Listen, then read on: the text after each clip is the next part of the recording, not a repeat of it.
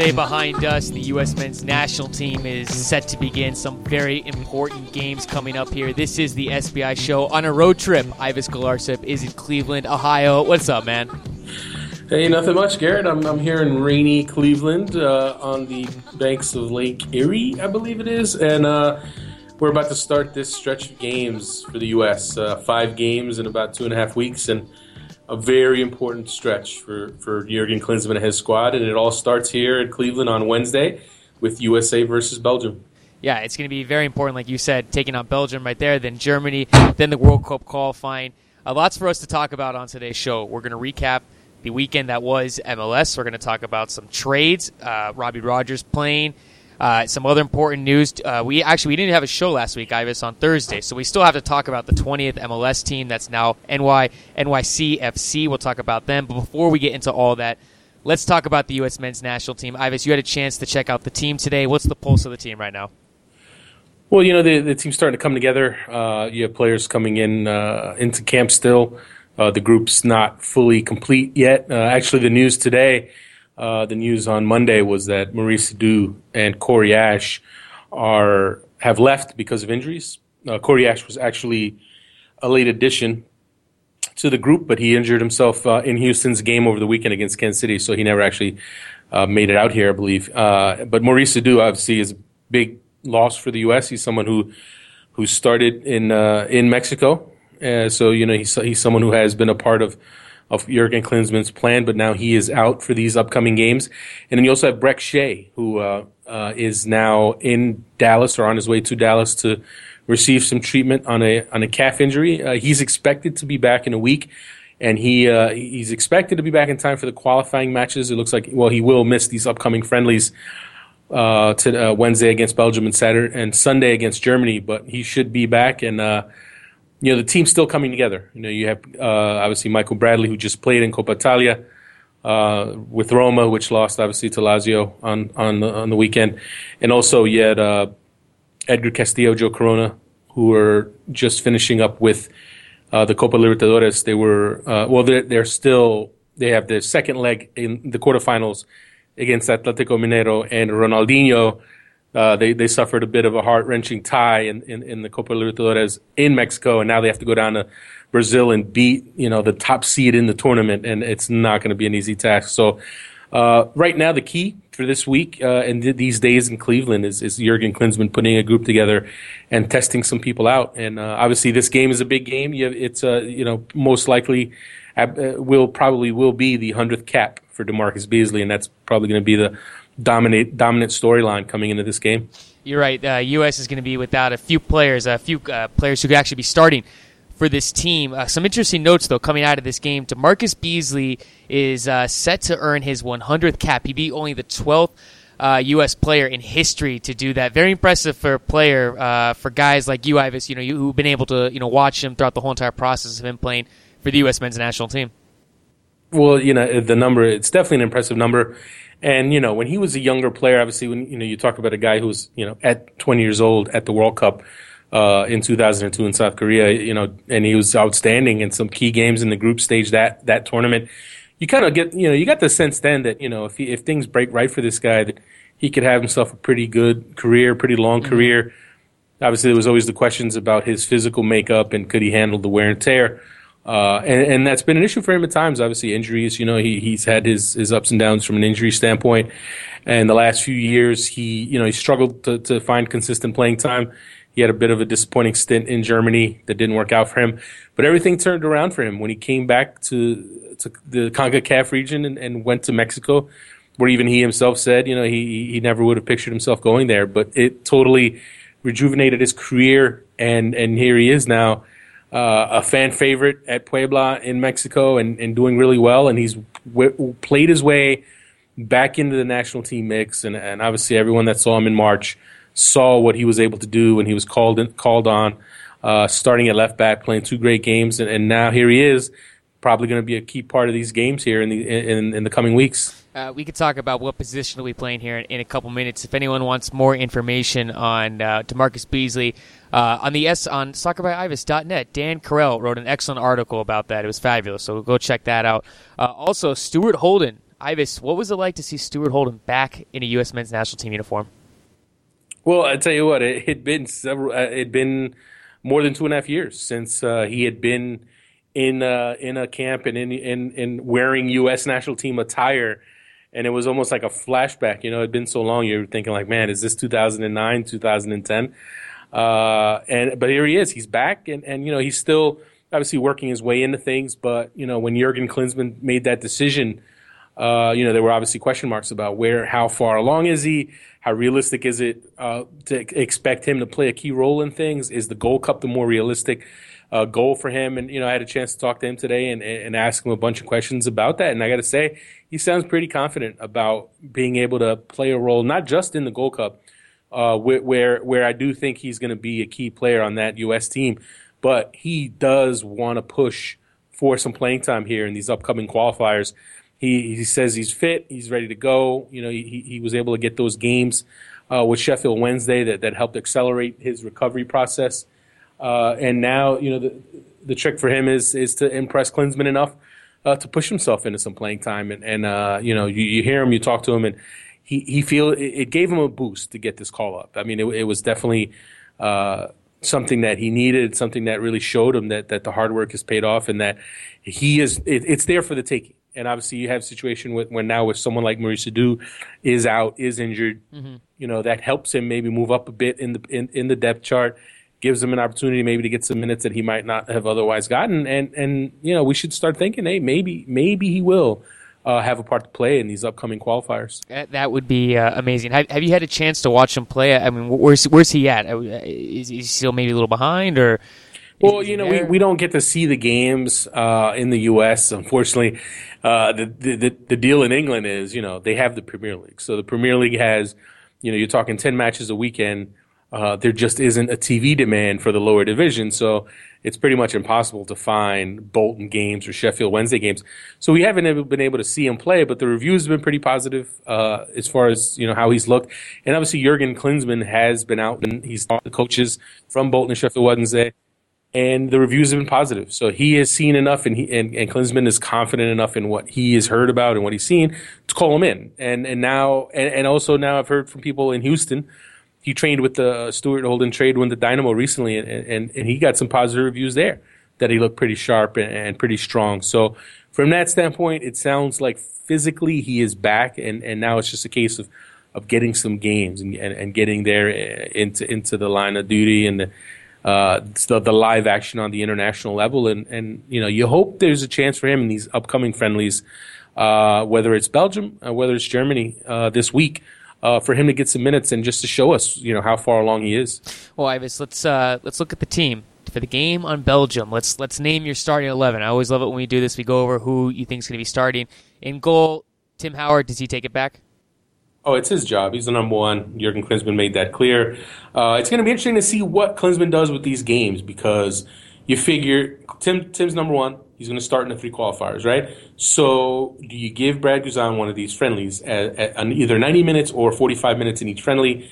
Uh, so, I think that's going to be interesting. But I do think uh, is going to want to get Tim Howard games with the, with the back four, with his preferred back four. Uh, so from that standpoint, I think I think Tim Howard's got to start. And then we move up to the next line, defense. Are we going to see the? We could see the same. De- I think we'll see the same defense that we saw against Mexico with DaMarcus Beasley on the left, Besler Gonzalez in the middle, and Geoff Cameron on the right side. Is, is that what we're going to see? Well, you know, it's interesting. Uh, as far as left back goes, obviously F- Fabian Johnson's not here. Well, I'm going Castillo's for yeah. not here. So Beasley for, at, at, left back, you would think, okay, he should play left back. So that that one you can lock up. Uh, center back's an interesting one because you have four guys all competing. Uh, Geoff Cameron today made the comment that you know he's been he's been brought here to be a center back. Now, if that's the case, then you have you have to ask yourself who is Klinsmann looking to partner with Cameron because I find it tough to imagine Geoff Cameron not being in the starting lineup.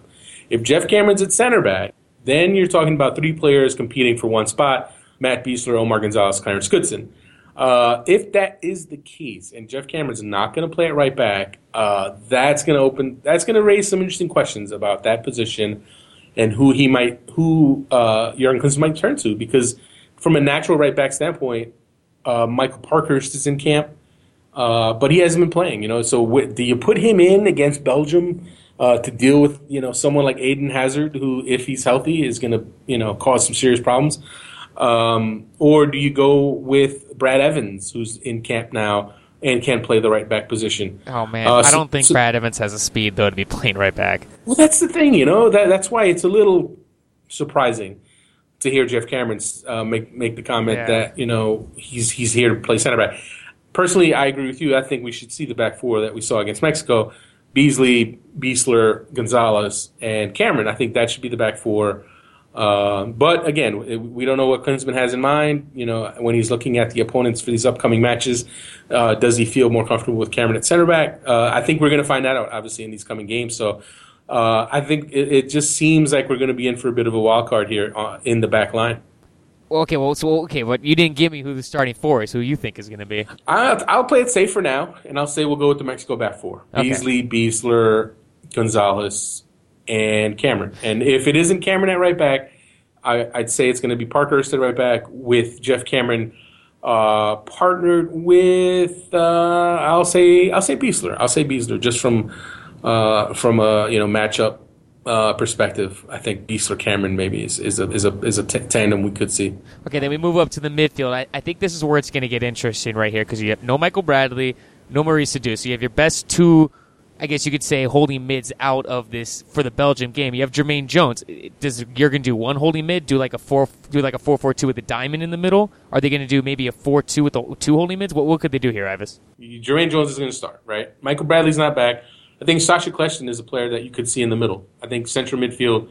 Uh, you know, this is, is an opportunity for for Kljestan. He's he plays in Belgium. He's familiar with, with, with a lot of the players on the Belgian team. Some of them are his teammates at Anderlecht. I think there's a perfect opportunity for Klinsmann to get a look at him against a high level opponent uh, and some quality midfielders like Belgium has, and uh, and see what he can do. So I think centrally, I think you're going to see a Jones uh, Kljestan partnership. I don't think Stuart Holden is ready to get thrown into the starting lineup just yet. I think it'd be a little early for him. Obviously, you know, if, he sees something, if he thinks he's ready, then yeah, maybe he throws him in. But I just get the sense that Kljestan seems like a better bet to start on Wednesday. Okay, then then so you have two mids right there. Then I, am guessing you're going to put guys on the wing. Is that where Zusi and Gomez are going to go? I, would say so. I think that's uh, that's going to be the tandem that that, that you expect. Uh, to you know, they they obviously started against Mexico, uh, put in a lot of defensive work there. Uh, I think yeah, I think Zusi you're going to Zusi on the uh, right and Gomez on the left. And then you go up top. What do you have? I mean, you have Jozy Altidore in camp. Does he get the start with uh, Clint Dempsey? Well, I tell you, it really depends on the fitness, uh, on Jozy Altidore's fitness level. Obviously, he's had about, I think, two weeks off uh, after the Dutch season ended. And, uh, you know, obviously last year he took time off and it really affected his fitness. So you, you have to, you know, the question is how fit is he? How much fitness did he lose? And how, and how much did he learn from last year's situation to keep, make sure he doesn't let himself lose fitness too much? Uh, if he is fit, I think we're going to see Altidore and Dempsey together although you have to ask yourself also, with game on Sunday against Germany, is that the game where we see a true full starting eleven, and is this Belgium game more likely a game where we ex- we see an experimentation, where we see some something different? Maybe we see an Eddie Johnson up top with Clint Dempsey. Uh, obviously, you know those two guys are are, are lo- you know longtime friends, and, and they have a good chemistry together. So that wouldn't that wouldn't surprise me either. But again, it comes down to fitness. If Jozy Altidore is fit, I think you want to get him in the lineup, get him with the starters, try to work on that on that that that connection between those guys because obviously the attack is not quite fired well. Uh, so I think he's in there. If he's not fit though, Eddie Johnson, you got to give Eddie Johnson a go. He's obviously match fit. He's in the middle of MLS season. He's been scoring goals, so I think Eddie Johnson is going to get the nod if Jozy can't can't go. Uh, it's going to be interesting in this one. the The bench is going to be very limited. I mean, we, we it's it's kind of crazy when you look at the options that are going to be on the bench for the U.S. team. I mean, you're going to have Brad Davis, uh, uh, Danny Williams, Stuart Holden's another guy. I mean, Brad Evans. It's it's going to be interesting to see what Jurgen will do as far as you said experimentation going into this game, if he does any at all. Right. Well, I mean, you know, Terrence Boyd uh, is here. He actually arrived today as as we were leaving the stadium. He was just pulling in uh, in a in a taxi, and uh, uh, you know he just scored this weekend. So you know you know he's match fit. You know he's been playing well. He's confident. You know he's going to take full advantage of any opportunity that he gets. He's someone I think we should see in the in, in, if not this game, the Germany game. I think we definitely see him in the Germany game. I just think for for everything that that would mean to to, to all those German Americans. You know I think I think that's an important game for them. You know to to to kind of show their their, their allegiance and and and play for the the shirt. And obviously, they all all those guys. It means something to them to play for the U.S. And obviously, Terrence Boyd. It means everything to him to play for the U.S. So I think that game is going to be a, a fun one to watch. And and if Boyd doesn't get a chance on Wednesday, I think he absolutely is going to get a chance on Sunday against Germany. Well, I think uh, we obviously know that Belgium's bringing their number one team. What's your prediction for this, Ives? What, what is what? What's a what's what could what could the result be? It, it's interesting, you know. I mean, Belgium, they're uh, you know, like you said, they're bringing a full strength team. Uh, if they pull out, if they put their absolute best possible lineup on the field, I mean, that is a tough team. Uh, that is a talented team. And the thing with Belgium is, you know, for all the talent they have, they haven't quite played up to their expectations, played up to their their, their potential. Uh, when you talk about the the the stars that they have on that team. You know, you, Benteke, Fellaini, Kompany, Eden Hazard. I mean, they, are stacked. They're so stacked with talent. Um, but it hasn't always translated from a team production standpoint. So um, I think you know the fact that they're part of this this this run up for the U.S. in the qualifiers. I gotta believe they're going to play a really strong team, and if they do that, it's going to be tough for the U.S. because you know you're talking about no Michael Bradley no no Fabian Johnson. Jozy Altidore may not be fit. Um, so you know it's it's not it's not a U.S. team at its best. So it's going to be tough. I, I, you know I think a best case scenario would be a tie. Maybe you go one one tie, but I think if that Belgium team is firing. Uh, it's going to be tough. It's going to be tough for the U.S. defense to to deal with that. Yeah. You know, when, especially at right back, you don't know what's going on with the right back position. Cherundolo's not here. Timmy Chandler's hurt. Uh, you know, so so that that's gonna be a tough one. Eden Hazard could have could absolutely have himself a field day if he's healthy and out there. Yeah, we could see that. I, I think depending on the U.S. does back line will really determine the result of this game because I, I just think Belgium's pace up top is just going to be very tough for the U.S. to hang with, depending on, on who they have back there. But I'll I'll, I'll go with maybe a, a, two one U.S. loss. I, I, hate to do it, but I, I no, that's fair. That's a fair one. I, I hate to do it. Um, but I'll say why not? Jozy Altidore gets the goal. Uh, in in other good U.S. men's national team news, Danny Williams and Fabian Johnson, their team Hoffenheim defeated Kaiser uh, Kaiserslautern two to one, and they're now staying in the Bundesliga next year. So congratulations to them. Obviously, that's good news. That's a it's a you know stunning stunning turnaround for them. You know when you talk about a few weeks back, if you if you went a month back, uh, Hoffenheim looked dead in the water. They looked like they were absolutely heading for relegation, and, and they turned it around at the end. They scored a, a, huge win against Borussia Dortmund at the end of the year. Obviously, Dortmund season was done. They had the Champions League uh, final to, to focus on. That they had they weren't winning the league anymore. But that does not matter. Hoffenheim took care of business, and then they, they beat Kaiserslautern in the playoff, in the relegation playoff. And, you know, it, has got to be great for, you know, Fabian Johnson to come in now with that momentum of that mm-hmm. result and his performances playing on the left wing and at left back uh, now to come into the U.S. team and hopefully come in riding with a wave of confidence that he can ride into these important qualifiers.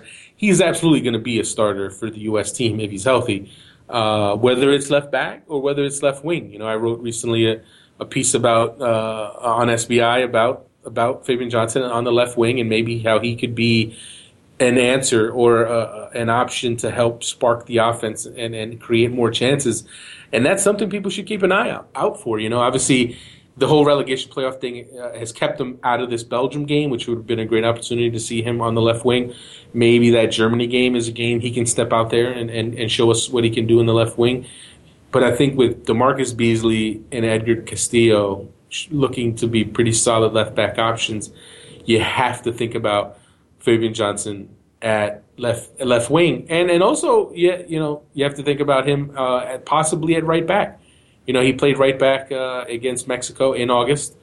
And if if the right back situation is a little uh, unsettled, and if you want Cameron at center back instead of right back, then we got to start thinking about a, a, back four potentially of Beasley or Castillo at left back, Fabian Johnson at right back, and then Geoff Cameron and Matt Besler potentially, or Omar Gonzalez potentially in the middle, and and uh, that'd be pretty good pace on the wings uh, pretty good size and athleticism in the middle. So uh, this is to be an interesting week. I tell you, these two games are to tell us a lot, and, and, and, there's a lot that has yet to be resolved as far as who the 11 is to be that Klinsmann's going to go with uh, once qualifying uh, kicks back up in Jamaica. And you're right, Ives. It's going to be interesting to see with, with players coming in. Maybe there could be some more injuries, which means they're going to have to bring in new players, players stepping up in other leagues. It's the next couple weeks are going to be fascinating.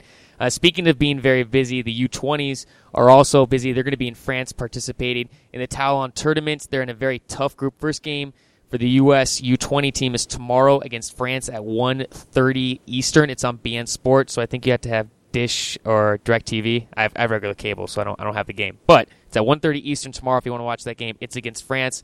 Uh, and Ives, uh, I'm really excited about this U20 team because uh, I really think a lot of these guys are going to be the future of the uh, senior U.S. men's national team. Well, I'll tell you, the Toulon tournament is the last tune up, the last warm up for this group before the World Cup. And, and, and as we all know, the, the, the U.S. under 20 team, as talented as it is, is facing a really tough road at the World Cup uh, when you talk about playing Spain and France. Uh, in the group of death. Uh, so, so, that, that that's going to be a really tough one, and obviously Ghana as well. Uh, but this tournament's important because it's going to tell us a lot about about starters and about what the starting lineup could look like. Uh, and, and, you know, the, one of the bigger developments, uh, you know, Tab Ramos was in New York recently, and, and, he spoke to us, the media in New York, about his team, and, and, he let the cat out of the bag on John Anthony Brooks, the German American center back that, that U.S. fans have been kind of waiting to see if he'd play for the U.S. and Tab Ramos basically let it be known that that that Anthony John Anthony Brooks will not play for the U.S. in the Under 20 World Cup, and it basically came down to the, a timing situation.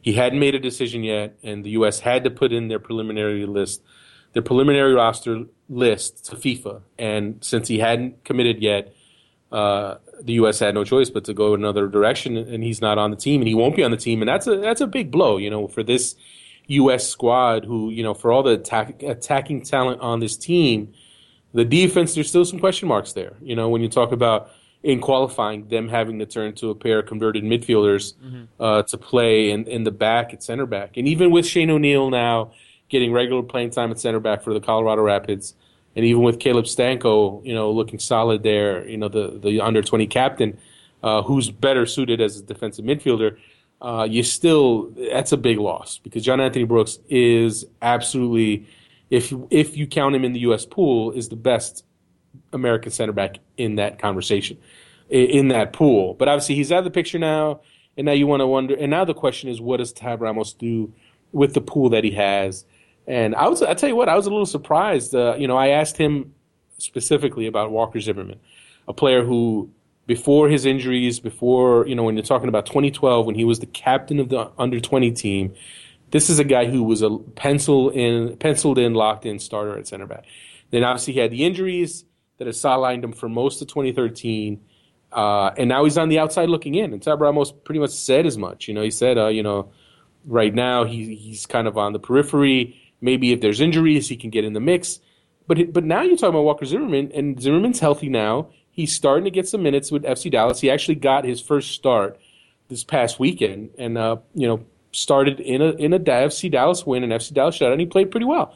He actually played well uh, against uh, the San Jose Earthquake. So it, it's a tough one, you know that how how that team comes together. Uh, I don't think it's done yet. You know, he Tab Ramos still has some tough decisions to make. And this Toulon tournament is going to be a great one for U.S. fans to see. They're also missing some other players too. Oh, right. well, the tournament is not the full squad yes. because obviously Luis Gil, Jose Villarreal were not released. DeAndre Yedlin, uh, the guys who play regularly for their MLS teams mm-hmm. are not there. Uh, neither is uh, I think Caleb Stanko. I don't think he's there either. Mario Rodriguez as well is not there. Um, so yeah, there's guys missing obviously. So it's not the full team, but I still think the tournament's going to be a good way, a good place for some guys to cement their positions either as starters or as people that are going to be on this roster. So if you have a chance to watch these games, you're going to want to watch them because uh, these are going to be good tests for these for the team that, that Tab Ramos is bringing to France. You know, a lot of these players uh, a couple months ago, when we started talking about them, really, you know, started making names for themselves. Is there any players that you know we should, you know, obviously be paying attention to that that you know that you uh, that you identify because you've been doing a good job lately of identifying young guys coming up. Is there anyone that you're you know pretty high on going into this? Well, I'll tell you, obviously DeAndre Yedlin is someone that a lot of people are talking about now. Uh, he's someone who, you know, six months ago, no one was really talking about because he, you know, he was just a college player. He was just coming into MLS, and, not many people would have penciled him in to to take over the starting right back job uh, for Seattle as a 19 year old, and that's exactly what he's done. And and you know, by all by all evidence, you know, he's done enough now to show Tab Ramos that he's really come along and he's really someone that he has to bring in bring along and probably start in the under 20 World Cup. And, and it just shows you how far along he's come. And obviously, Jose Villarreal, we all know he's kind of the star of this team. He's the prodigy. Uh, he he's a guy you you know he's not going to play in this Toulon tournament, but he is going to be absolutely a key figure uh, for the U.S. team. Well, I mean, like for this tournament, I mean, who do you see stepping up in this? I mean, Mikey Lopez, Benji Joya, Cuevas. I mean, I I love Cuevas the way he plays. I mean, is there anyone on here that you look at that that is going to, you know, be maybe scoring the most goals or providing, you know, for us to, you know, maybe turn our heads and go, whoa, whoa, whoa, that's someone we should start paying more attention to. Well, I'll tell you one player that people definitely should keep an eye on is uh, Alonso Hernandez, uh, a name that is, is, you know, for some people, they're going to be like, who's this guy? Like, I've never heard the name before. He's someone who's coming into the picture a little because he plays for Monterrey in Mexico. And we're talking about a 19 year old forward, American born forward, who has done enough and played well enough and impressed enough to get some minutes for a really good team in Mexico, in Monterrey. So he's he's impressed to the point now where Tab Ramos is, is, is taking a look, has talked to him, and, and, and you know he's made it clear. Uh, you know Hernandez has made it clear that yeah, you know he wants to play for the U.S. And, and, and here he is now. He's been brought in, and he has a goal, he has a real golden opportunity now mm-hmm. to earn himself a spot on the U.S. World Cup team, uh, playing as a forward. You know, wh- wh- whether it's as you know, if you if you're talking about someone who can play as a target in the four three three, uh, where you know Mario Rodriguez is featured there.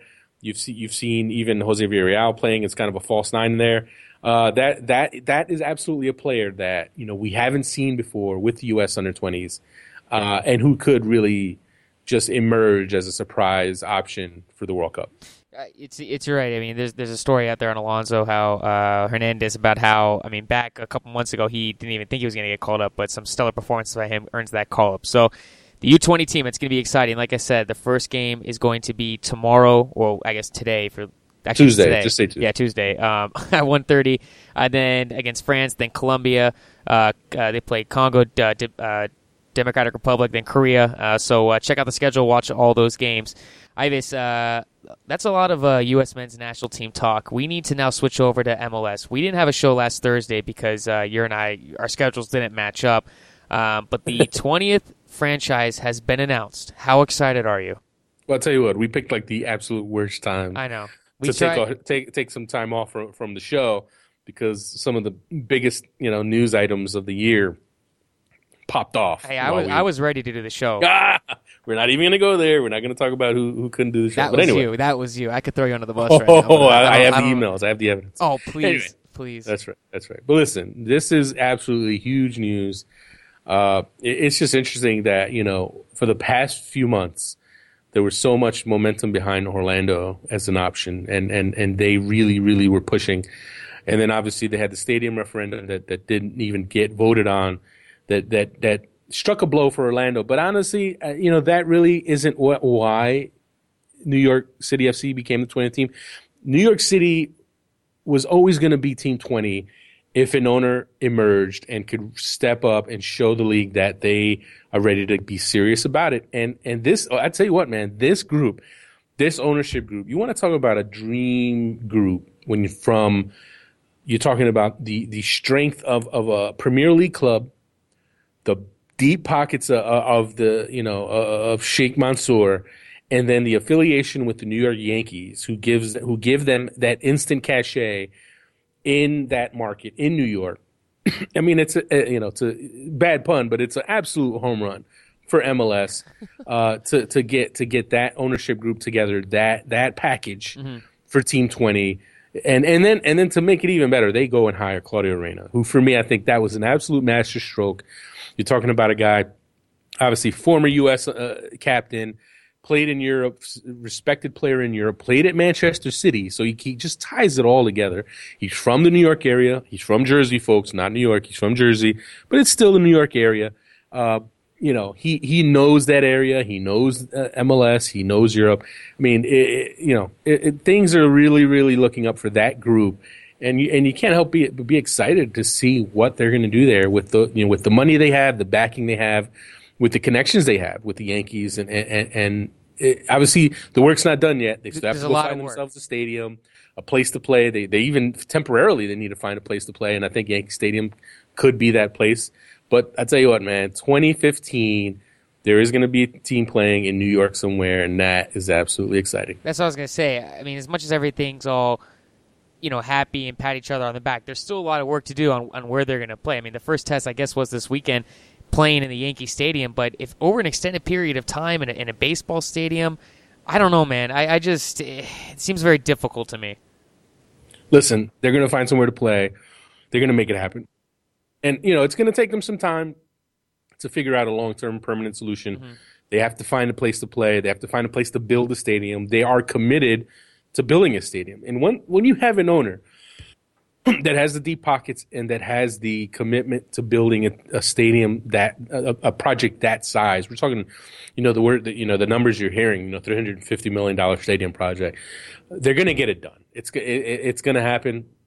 It, you know, for the longest time now, you've had MLS uh, trying to push that along, try to put push the idea of that kind of project along, uh, and, and you have you can't underestimate how much better it is to have an actual ownership group, to have actual people, you know, people that, that, that, can, can do that, that heavy lifting of, of getting that project uh, to become a reality. Now you have that. Now you have an ownership group. Now you have the Yankees as part of that. Uh, they're going to get it done. They're going to get it done. And, and, and at this point, it's not a, it's not about a, will it happen? It's already, it's mm. going to happen. You know, the question now is once it does happen, are they going to be able to succeed? Are they going to be able to uh, make the right hires? make the right decisions, put together a winning team, and put together a team that draws people, that that fills the stadium, that brings people out. Uh, and personally, I think it's going to be great. I think it's going to be a big hit. As much as people outside of the New York region just don't get it, the reality of the matter is New York City, when you're talking about the five boroughs, when you're talking about Bronx, Brooklyn, Queens, that is a different planet from New Jersey. It absolutely is. And I know people just don't, you know, they look at them. I've said it, I don't know how many times in this show, but people just can't look at it. They, you know, if you look at it on a map, you think, man, that's all close together. It's all, there's no point in having two teams there. I'm telling you, folks, there absolutely is. There are so many people who are in Queens, Brooklyn, uh, Harlem, uh, you know, all those areas that just never were going to come to New Jersey, that just never bought in. I mean, obviously there's some people, but just from you know, there are so many soccer fans out there in those areas that if you put a team out in there, whether it's Manhattan, whether it's you know the Bronx, whether it's Queens, that's going to just be so much a better location for them to take full advantage of all the soccer fans that are in that area, and that's why I think it's going to be a big hit. I was fired up. I love it. Yeah, I tell you, man, I, have been saying it for I don't know how long now that this it's going to happen. It has to happen, and if you get the right group in there, yeah. they they it, it will work. And and you know, I'm not ready to say that you know this Manchester City group. It, it, you know, can do no wrong, or Claudio Reyna can do no wrong. But you know, you, you look at the people that are behind this now. Um, yeah, on paper it looks good. On paper it looks good, man. You talk, you know, the Manchester City, uh, you know, the the the the brains behind the soccer part of things when you're talking about Ferran Soriano and Txiki Begiristain, who you know are came over from FC Barcelona. You know, Man City. You know, their first step, their owner. And listen, their owners have you know they have money. They have the, the, the richest guys, some of the richest people in on the planet. Mm-hmm. They went out and they said, "Who can we get to run our, our team in, in England?" They went and got they went and grabbed the guys from Barcelona. Right now, those guys are in charge of helping uh, build this team in, in, in New York, and they've gotten a guy in Claudio Reyna who I think is an absolute great hire. And now it's up to Claudio Reyna now to pick a head coach and figure out who he's going to help, who's going to run that project. And, and I tell you, once they get all that settled, you know, how, how, how, how tough do people really think it's going to be to convince European players to come play in New York City? You know what I mean? Well, like, especially for, uh, especially for, you know, a Manchester City based team with the New York Yankees. Exactly. You know, exactly. I mean, exactly. It's, it's, I mean, I'm you sure know what? If, if the Red Bulls can get a, you know, got, you know, talk about someone like Thierry Henry, uh, you know, yeah. who knows who NYC FC well, is going to be able to bring in 2015. And I think the other thing too is is it, most European players they might not understand what baseball is, but they understand what the New York Yankees are.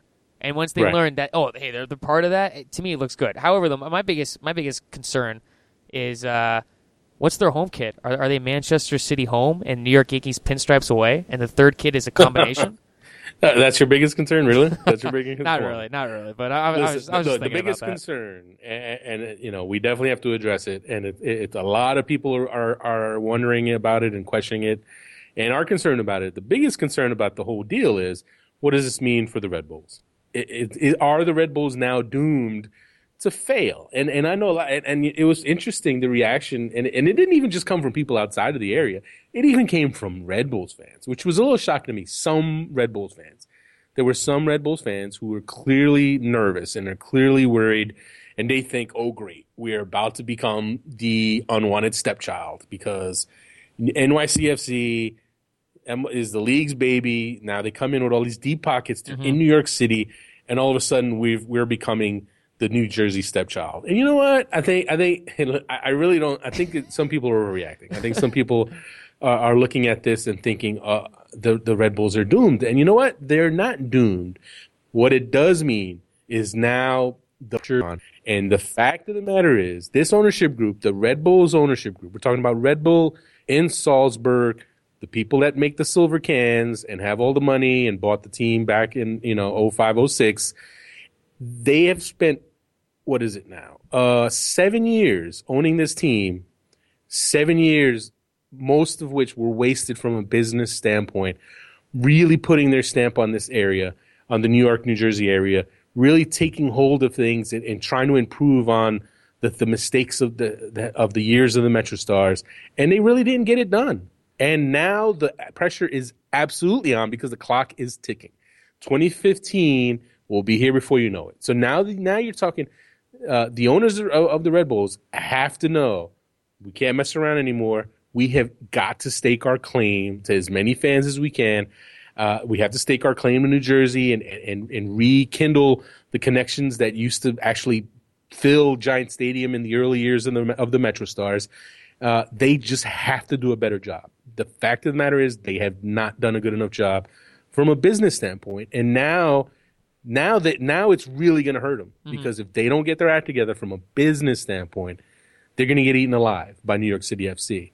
Um, and you know what? Right now, the Red Bulls are a good team. They're a really good team. They're you know they're they're in first place in the East, uh, and, and, they're playing well. And I mean, even though they only got a draw against Columbus this weekend, uh, so there, there, there's reason for po- there's for positive vibes around the team, but the pressure is on, and they know it. They know it, man. I talked to Mike Petke uh just a few days ago and he he he's ready. Like he could tell. He knows. He knows they're coming. He knows that team in whether it's baby blue or stripes or whatever it is he knows that team is coming and that team is going to be a problem in that market and the red bulls are going to have to step their game up on and off the field but especially in the business side because new york city fc is not going to play around. They're going to have deep pockets and they're going to have they're going to be if they're if the Rebels aren't careful, NYCFC is absolutely going to bully them. Yeah, it's uh, it's it's crazy. I mean, the, the, team will start play in two years from now, but a year and a half they'll be gearing up for the uh, MLS draft and stuff like that. A year and a half, spooky when you think about that, Ives. Um, lots of news. Let's stay with MLS. Lots of news. Some big trades this week. Robbie Rogers for Mike Magee. What's your assessment of that trade? I, I I think it's uh, I mean Magee. I mean Rogers is going to have to live up to to what Magee was able to do for the Galaxy, but uh, I think for both teams it will work out for both teams in the long run, though. Yeah, yeah. I mean, uh, you can't look at this trade and just see it as an A for B swap that was made for the sake of of changing players. Obviously, there were extenuating circumstances all over this trade. Robbie Rogers wanted to play in LA, mm-hmm. right? That's been known for a while now. They the Galaxy have been talks in talks with the Fire for quite some time now. The Fire made it known early on in the conversation that they wanted Mike Magee. Now you're Mike Magee, right? You've been in the league since you're 18 years old. Uh, you've put your decade in this league. You're a Chicago boy. Even before you became a pro, you're playing in in, in Bradenton, in, down in the academy. So you've been away from home for more than a decade of your life, mm-hmm. And now you see an opportunity to come home to, to to play in your home city. And he saw that opportunity, and, and, and he he basically let it be known that he's up for that. He wants to make it happen. He sees it as a perfect opportunity. Let's make it happen.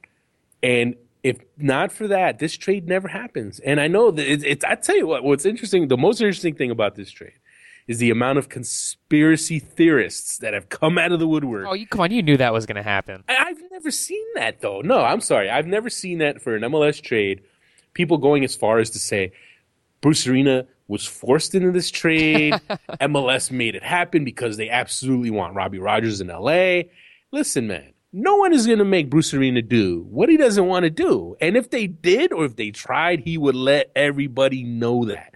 Bruce Arena is not a guy who's going to, you know, all just, you know, stand idly by and let other people run his team. That's just not reality.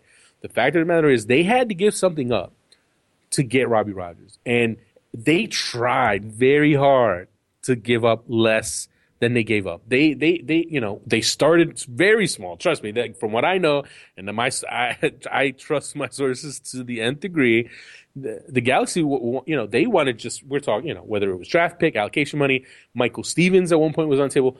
They did not offer Mike Magee. The Fire wanted Mike Magee, and the Fire were in, you know, they were in the prime position because they did not have to trade Robbie Rogers' rights. They wanted Robbie Rogers. They, they, you know, they, they justifiably could make a point, make an argument that, you know what, hey, Robbie Rogers could help us too. Why mm-hmm. should we give away his rights? and that they made a compelling argument and MLS wasn't going to just, you know, force them to trade him. So then all of a sudden you had to get both sides at the table and the Galaxy realistically had to look at things and say, you know what? If we want Robbie Rogers, if we want a young 25, 26 year old player who has been with the national team, who has been an MLS Cup winner, who is a winger, uh, is something we don't have. Uh, and also obviously everything that, that comes with him being an openly gay player, the first, uh, you know, openly gay uh, pro athlete in American team sports, male, in you know ever. Although some, you know, there's questions now about a, about a baseball player uh, 50 years ago who was openly gay, uh, but not it, it wasn't reported. But anyway, everything that comes with that, the marketing side of things, you know, the Galaxy had to look at that and they had to weigh it. And honestly, from that standpoint, when you talk about Mike Magee wanting to come home, mm-hmm. um, and the and the Galaxy getting a, com- a valuable commodity it's it's not as unfair trade as, as, as people want to make it out to be. It absolutely isn't. Is Mike Magee better player than Robbie Rogers right now? Yes. Yes. Absolutely. Absolutely. No one is saying he's not. No one is saying he's not. He's a better player. But you can also say, hey, he's an older player. He's a player who's been in the league a lot longer. He's a player who has a lot of miles on on, those legs. He's a player who has felt, dealt with uh, some injury issues more now than before. Robbie Rogers is a younger player. He's a player that gives unique options to this team. He is a true winger, something the Galaxy really haven't had in a long time. Landon Donovan's played on the wing, and he's giving you options there, and Magee has, but they're not really pure wingers. Now you have a player like Robbie Rogers, who can put you can put on that right wing. He can he can give you speed and service on the right wing, and and trading Mike Magee opens the door for guys like Jose Villarreal, exactly, G- Zardes, uh, young players who who have the I tell you what they have the look of being real goal scoring threats, and they're going to be all right. I mean, people act, people are acting like uh, you know government mandated tearing down of the LA Galaxy, and that is ridiculous, folks. It, it, was hilarious to me. I mean, the panic mode that the Galaxy fans were in w- w- was pretty funny to me because they were acting like the entire team was getting fleeced because of well, one I veteran mean, player. And you know what? Hey, I understand. Under, I understand. It's understandable. I know Mike Magee is a beloved player. He's he's earned that. I mean, he has absolutely come up huge in the in some of the biggest games in the history of, of the galaxy, especially in the recent years. So I get that. I understand that. But but at anyone trying to act like Bruce Arena either A is being forced into doing something he doesn't want to, or B making a deal, uh, you know, because and saying he doesn't know what he's doing. Listen, folks, look at the track record. Bruce Arena, generally speaking, gets the better end of trades by a wide margin. And I think, if anything, that was the shocking part of this trade. The fact that it, you know, usually when Bruce Arena is making a trade and the Galaxy are making a trade, they're fleecing somebody. This time it was actually because it wasn't that way. It was almost like people were like, "What? What's going on here? Is Bruce Arena actually not, not stealing away somebody or not absolutely fleecing some team?" Mm-hmm. So listen, folks, I, I know it's going to take some people some time to to understand this trade but the Galaxy are going to be okay. They absolutely are. Anyone anyone who had questions about that obviously missed Sunday night when they destroyed the Seattle the Seattle uh, you know Sounders. Sounders. They, they destroyed them. I, did, I, I, did, I didn't want to get, put put a bet. The, you know the Seattle demolished. They they destroyed the Sounders. Uh, you know what I mean? And that's without Rob. And that's with Robbie Rogers not even being fit yet. They destroyed. Mm-hmm. So the Galaxy are going to be all right. And I tell you what, man, Chicago Fire, if you're a Fire fan now, if the trades that they made this past week don't have you feeling a little better, then you need to, then uh, you need to get your your pulse checked because as bad as the, season, the start of the season has been for them, uh, things are absolutely looking up because they got themselves a goal scorer, which is what they needed in Mike Magee, mm-hmm. and they got themselves a veteran center back in, in Bakary Soumare, who for me, I think is going to be an absolute beast for them. Well, I, real quickly on the Magee thing. I mean, you you literally stole everything I was going to say. I mean, for the Galaxy now, it's a chance for them to to play some of the younger guys. I mean, the depth on the Galaxy is just it's so spooky how good they are this year with the depth that they have. And then also for Mike Magee, I mean, his stock is the highest it's probably going to be. Six goals this season. That's a career high for him. I mean, how high can this can the Magee's ceiling really get after this? He's a well, great that's player. The thing, comes man. up it's big. A, you know, for anyone who's read stock is high. Stock is high on him right now. Right. Anyone who's read Soccernomics one of the keys to being a shrewd to, to being a uh, uh, being a, a, wise manager of a roster is knowing when to sell. And his age, uh, you know how much like what what's how much better is he going to get? You know what I mean? Like he scored. this is his, this is his, uh, I'm sorry. He scored seven goals in 2003 for the Metro Stars. But when you look at it, I mean, since then, this is the highest total he's had since then. Ten right, years no, later, he's at right. the peak as far as Yeah. value goes, but he's also having some injury issues. And, and I'd say, and, and, and what's interesting, Michael Stephens, after that trade, he comes out this weekend against Seattle and plays, you know, what might have been the best game of his career. So that's a whole, no, that's a whole nother thing that people hadn't even thought about Yeah, in this whole conversation was, hey, maybe Michael Stephens steps up now. Maybe he becomes uh, the next player in that assembly line. That that you know, Bruce Arena, you know, he j- he he has a way of developing talent. And what's and it's interesting, you know, when you think about DaMarcus Beasley, we're talking about him in his hundredth cap. Uh, you know, Bruce Arena obviously brought him in uh, to the national team and helped helped him along in that process. Like he, I tell you, you know, he's got that he's got that way of working with younger players. Uh, the Galaxy are going to be all right in Chicago, man. Chicago, uh, if it, they, they still have to make a few moves, but it, you, I, I'm looking forward to seeing them play with both Soumare and Magee in that lineup. yeah. They uh, they got uh, him from the Union in exchange for a second round pick uh, in the 2014 draft, and the Union are also picking up a portion of a salary for this year and next year. So uh, I think that's a pretty good trade for the Fire right there. Right. I mean, what's it, it's funny because uh, you know the the reaction in Philly to the trade was was was pretty uh, everyone, predictable. oh, everyone, yeah, least, everyone hated because, it, hated you know, it. What's that? Everyone hated it. Right. Well, the thing is, I mean, he he's not starting, folks. He's not starting. And and, and here's my thing, right? If if I'm the coach of a team that has Bakary Soumare and Amobi Okugo and Jeff Parke on it, I find a way to get those three guys on the field together. I don't care because Bakary Soumare is too good a player to leave on the bench. That's my opinion. Obviously, John Hackworth felt differently. John Hackworth wanted to stick with Amobi Okugo and Jeff Parke, and he left Soumare on the bench. And Soumare was not happy about that, and he wanted to get traded.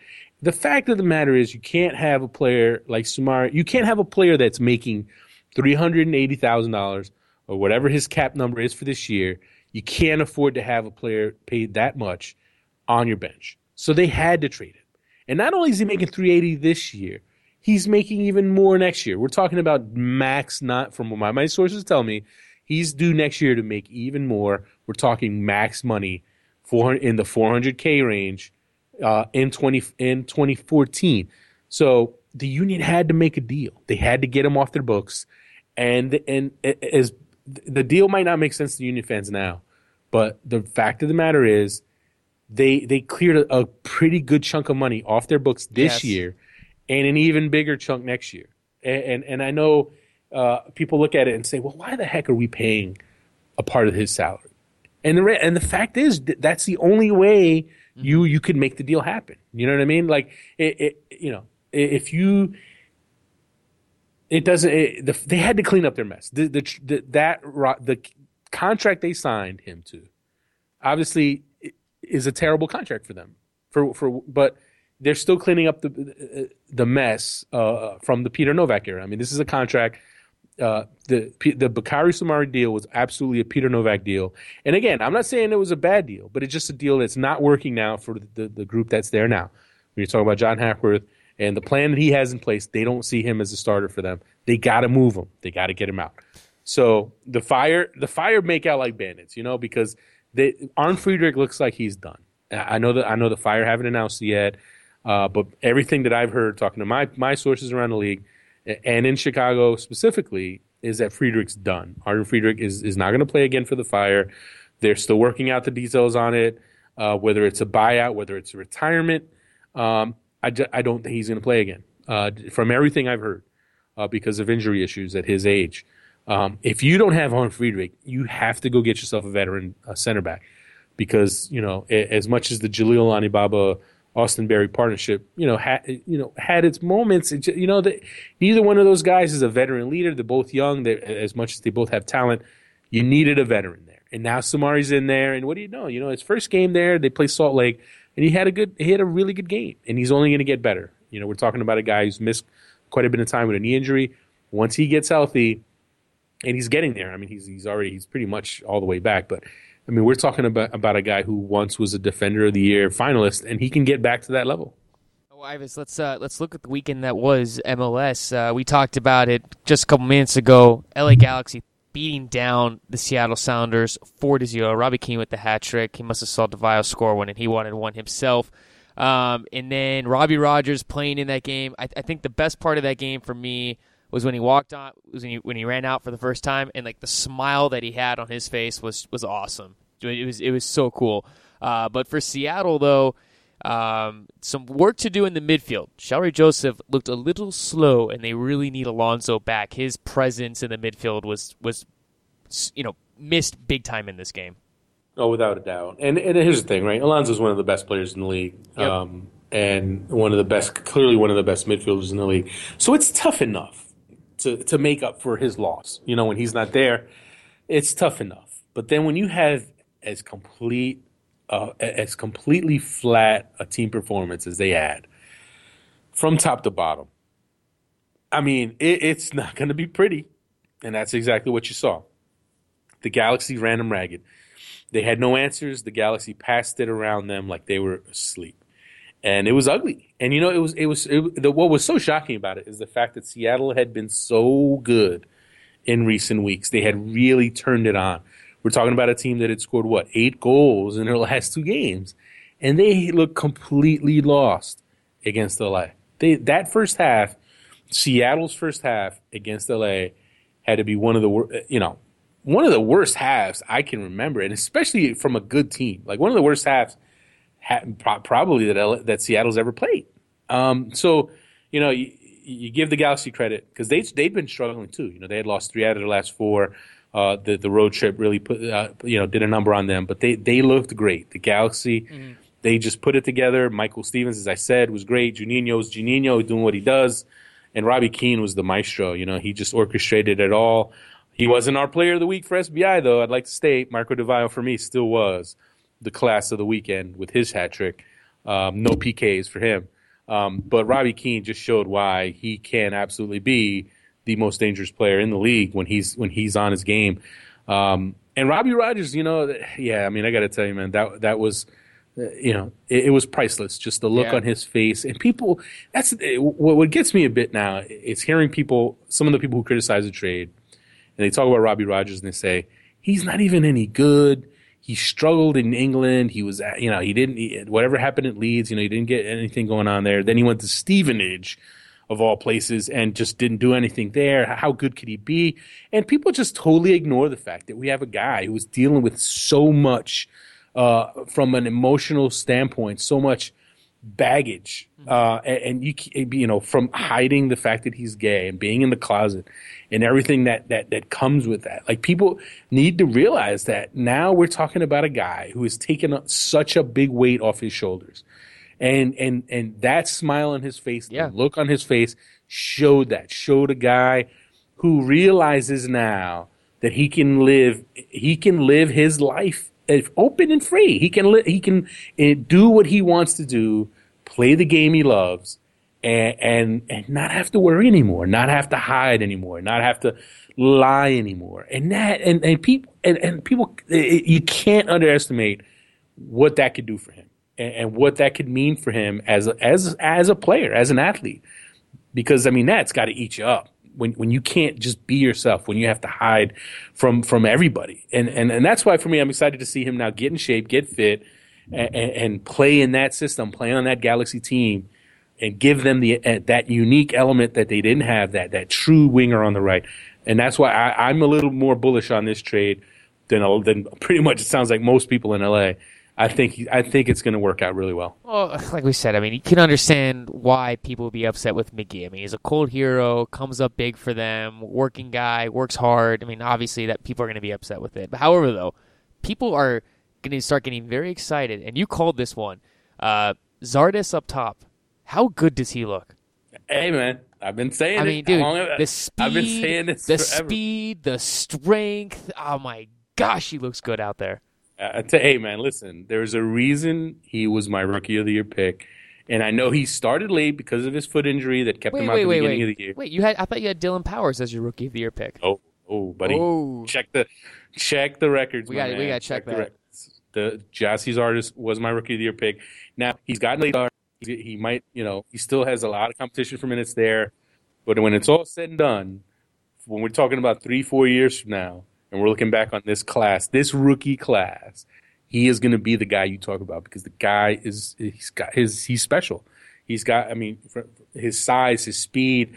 Uh, I mean, he, he's such a threat, and and and that's the the scary part is that he's still figuring it out. You know, he's a rookie. You know, he's he, he he's coming from CSU Bakersfield and playing at, at not the highest level from a college standpoint. Mm-hmm. And now he's in a now he's in MLS. He's in LA. He's playing on such a talented and stacked team. He's playing at such a higher level now that he still has this adjustment period. But you see the raw qualities, the raw ability that he has, and you know Bruce Arena is going to work with him and get the most out of him.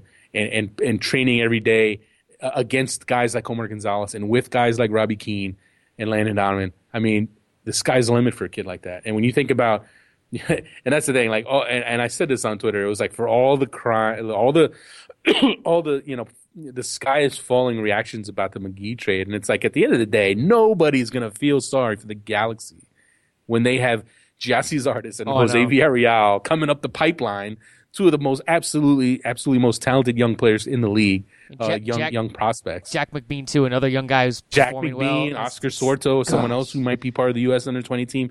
They are stacked with young talent coming up the pipeline. They're going to be all right. And yeah, like you said, Zardes, he, you know, he showed against the Sounders, man. He, he, he was a handful for them. And as he gets better, as he gets gains experience, gains confidence, he's going to, he is, I tell you what, man, when we're talking about the second half of the season this year, book it. The second half of this season, he is going to be the top rookie in the league. And uh, for Seattle, they really need Alonso back. Also, uh, Johnson and Obafemi Martins need to come back a little bit. A little too high in that game. That really uh, made Shalrie Joseph have to work a little too tough in that game. Um, New York versus Columbus, a game that had, you know, come on, it's New York. Controversy. And then, of course, I mean, New York is becoming the San Jose Earthquakes of this year, scoring another late goal. Olave had just a beautiful touch and a strike in the back of the net. And uh, w- weird game for New York. Just kind of a weird game in general, but they salvage a point and they remain on top of the East. Well, listen, man. I, it, it honestly, it was one of their worst performances in a while, especially the first half. I mean, they they just looked flat. And you know what? All credit to the Columbus crew, right? They came in, they were shorthanded. They they didn't have Jairo Arrieta, they didn't have Chad Marshall, but they absolutely took it to the Red Bulls, um, scoring right off the bat, second minute, Dominic Oduro. And even after Aduro got hurt and had to come out, they kept the pressure on. They pushed the Red Bulls, and the Red Bulls were flat. They were the Red Bulls absolutely came out flat And whether it was them underestimating the crew or feeling, you know, or, or feeling the com- you know, overconfidence from their recent unbeaten streak, Mm-hmm. whatever it was, they looked awful those first 30, 30, 35 minutes, and the crew took full advantage of that. Crew missing And- a lot of players too in that game. What's that? Crew missing a lot of Oh yeah, players in right, that game. absolutely. Marshall, Arrieta, so Duro. you know, the the Red Bulls insane. eventually woke up and started to flash some of the quality that you expect from them, but from a ninety minute standpoint, it, it just wasn't good enough for them, especially against a crew team that looked inspired. Man, they they really, you could tell they were motivated and they felt that they could get something out of that game, and and you know what, that the the call, the penalty call was controversial. And in my personal opinion, I did not think that was a PK. I thought, you know, the referee absolutely, I thought he blew that. I know some people think, oh, you know, there was contact, there was a foul. It, it doesn't matter if, it, you know, he had already shot the ball and missed on on the sh- initial shot. In my personal opinion, I thought it was a blown call. But at the end of the day, it was still a fair result. You know, they, they, a tie was a fair result because yeah. You know the crew played well enough to get a point out of that game, and the Red Bulls, you know, they they, Well- they showed enough flashes, and they almost win the game at the end. They have a breakaway, they have a you know whatever it was, six on three, five on two, whatever it was, and they blow it at the end. They had a chance to win that game, but Jamison Jamison Olave. Oh yeah. I mean, this guy. I mean, okay, it's enough that he's an absolute freak of nature from a physical standpoint, right? That you know he he looks like a Greek statue, but he also can just run you down like you're standing still speed wise. Yeah. But then he takes then he takes the touch of a of an all star forward, and absolutely destroys the sh- the ball with a left footed blast. We're talking a stoppage time equalizer from a center back with a brilliant touch to set himself up. I Well, mean he- that, that for me that is what I mean. uh, He made I up know for the there were other goals this week that that people considered goal of the week candidates, but for me. From a skill standpoint and an important standpoint, that was the best goal in MLS this weekend. Well, he made up for the Oduro mistake that he had when he headed it back into the middle of the field. right. I mean, he he he, he, and, and he almost and he season. almost had another one. Higuain almost scored on another misplaced by, ball by him. Well, that- well, that's the thing. I mean, Olave, you know what? He is not a perfect defender by any means, but when he is clicking, when he is on, he he is the most dominant defender in the league, point blank. and- and uh, and he's adding the goal scoring now. I mean, we're talking four goals now from a center back. I mean, there's four, there's forwards in the league right now who would love to have four goals. uh, and the crew are kind of going through a, a, a whole like a, a, a mid-season revamp with their team right now. I'm curious to see what this team's gonna how they're gonna emerge out of this. a lot of guys getting play for the first time, um, a lot of guys having to start because of injuries or suspensions. Um, but the crew, uh, depending on what happens right here, this is going to make or break their season over the next couple games with with these uh, different lineups and players and stuff like that. With the changes they're making. Yeah, you know, I don't know, man. I it, I, I, I don't know if I'm high on it, but I'm saying though that, that this is They're- they're, they're- they're trying to do something, and, and this is either going to really make it or it's just going to. I don't know, man. I'll tell you what, they're pretty much what I thought they'd be before the season. I thought they would be on the fringes of that fifth spot in the East. Like they, they could be in that conversation. Uh, but they're they're that's just what they are. They're kind of in that middle of the pack. Uh, obviously, Higuain, when he's on, can be a special player. Arrieta has shown he can score. Um, but I don't know. I feel like there's something not quite. Well, you have to be it made me There. hopeful with the play of uh, Schoenfeld when he came in. I mean, he held up the ball a little bit more. I mean, maybe they can find a way to get him in there to hold the ball. No, for- man, they need more than that. I- They I'm- need. I feel like they still need. They still need something. For I mean, some reason, uh, I'm- I'm Matias- high on the Matias crew. I, I gotta say, Matias Sanchez, you know, uh, Argentine player. I thought he would be a little bit more of a of an impact player for them, and he just really, you know, he's been, eh, he's been all right. And I, I don't know. I, I feel like they still need something, whether it's another DP. They, I, I feel like as as constituted, even when they're healthy, I, I just don't think they're as good as the top four or five teams. Definitely not for me. And when you talk about the top four in the East, you got K, you got in no particular order. We got KC, Houston, Montreal, New York. That is the top four. That is the elite. That's the varsity in the Eastern Conference. And then after that, there's a. I, I mean, uh, there is a bit. There is a significant drop off. The Philadelphia Union obviously uh, are staking their claim to be that playoff team. And then you got the and you got Columbus. Columbus is, is, is there as well. So uh, New England now uh, too. New England's in that conversation. New England has- has forced their way in. They, they've put together a pretty strong run, and now they have joined. Absolutely, they've joined that second tier. And that Juan, I tell you what, that Juan Agudelo trade, uh, Jay Heaps is better send a thank you card to Chivas USA uh, for that absolute robbery uh, of a deal that you know Chivas USA handing New England just the kind of player they needed. and uh, and now they're clicking. I mean, Diego Fagundez is, Oh. is playing well. Three goals Uh, in three Lee games. Lee Nguyen is starting to turn it on. Uh, you know, Saer Sene's coming along. Uh, Bengtson's still, you know, Jerry Bengtson's still struggling a bit. Still not, you know. But Which are- are you you know, if you're a? New England fan, you hate it. But if you're if you're a U.S. fan, you you probably love it because you're talking about Honduras. Uh, him him being such a key player for them. Obviously, he scored the the goal against the U.S. in San Pedro in February. Uh, and the U.S. plays uh, Honduras again in in in, uh, in in Salt Lake City, and you and I will be there uh, Oh, in, are uh, we in a few weeks. Are we? Are You- we you- am I really going? I'm going. I booked my flight. I'm I folks. I am on my way back to to Salt Lake City, and uh, I think everyone should should start the Twitter campaign now to force Garrett Cleverly to drive to I got. Salt Lake City. I got to talk to my bosses, man. I, I, got- I got. I got. I got. I got to talk to the to the bosses. All right, we'll figure it out. But Um, but again, okay. Well, okay. Well, no, no, you're right. Uh, Real quick. back to New England. Yeah, New England's looking good right now. They're looking. they're putting really it together. right. I wouldn't say they're ready to seriously challenge the the the, vars- the Eastern Conference. I don't care. I'm calling it right now. They're they're they're looking good. Oh no! Oh yeah, you can't argue that. They, they you know they beat when they beat Houston in, in Houston. I mean that that, that was a Yeah. little bit of a message sender. Well, hey, no, they no, no. They, still- they, they tied, still, they tied the Red know. Bulls, beat Houston. I mean, those are two impressive results right there, and now beat Toronto. I mean, they're they're putting together a nice little. And and before that, I mean, their last uh, six games, they, they've looked pretty. I mean, their the results have been there for over the last six games, and and you're right. It's gonna be interesting to see what happens with this. Listen, getting AJ Soares back is, is, is obviously important for them, and and Kevin Alston again. You know, obviously everything that he's dealing with, you, you don't want to rush him back. You want to make sure he's healthy and everything. But if he comes back and, and can play at a good level, I mean that defense, man, I like I, I like that defense. I mean, you know, they, they they're they're right there. So uh, they they are in that second tier, and they're absolutely in that conversation for a playoff spot. Uh, well, Ives, uh, in a very exciting game over the weekend that uh, I think everyone had to do a double take on. Montreal five to three over the Philadelphia Union.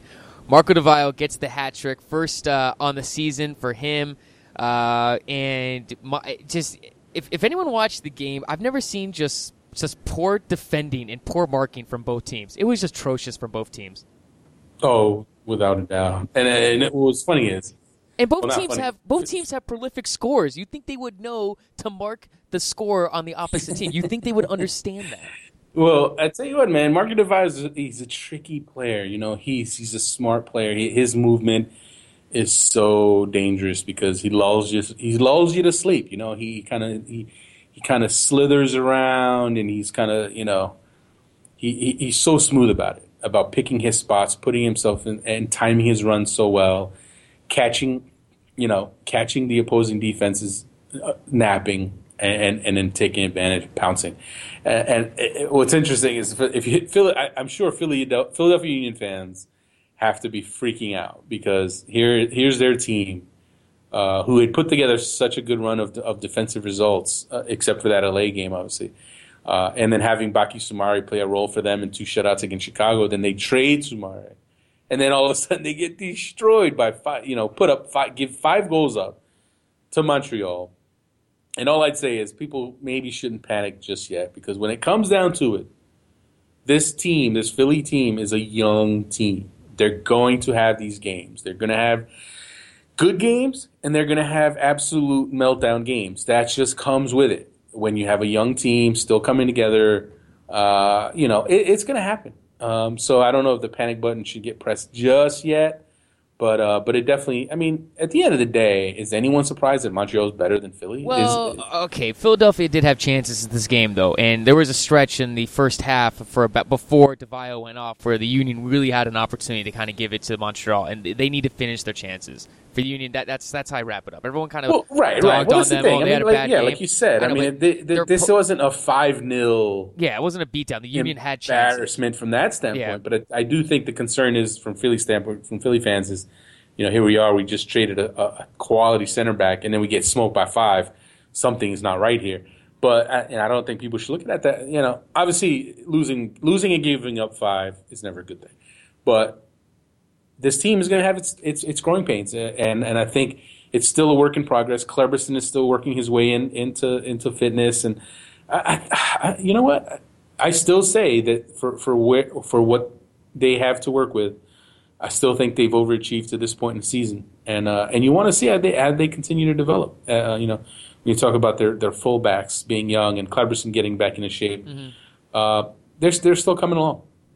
Yeah, they. Uh, I mean, they, and they're still trying to figure out what they're trying to do too. I mean, I'm seeing people arguing for finding a way to get McInerney and Casey and Le Toux in there at the same time. So, I mean, the Union still have, uh, you know, they still have, I guess, time to figure out what they're trying to do. But I, I still I, think they'll make the playoffs. Well, it, it's not a given. What I would say is this: right?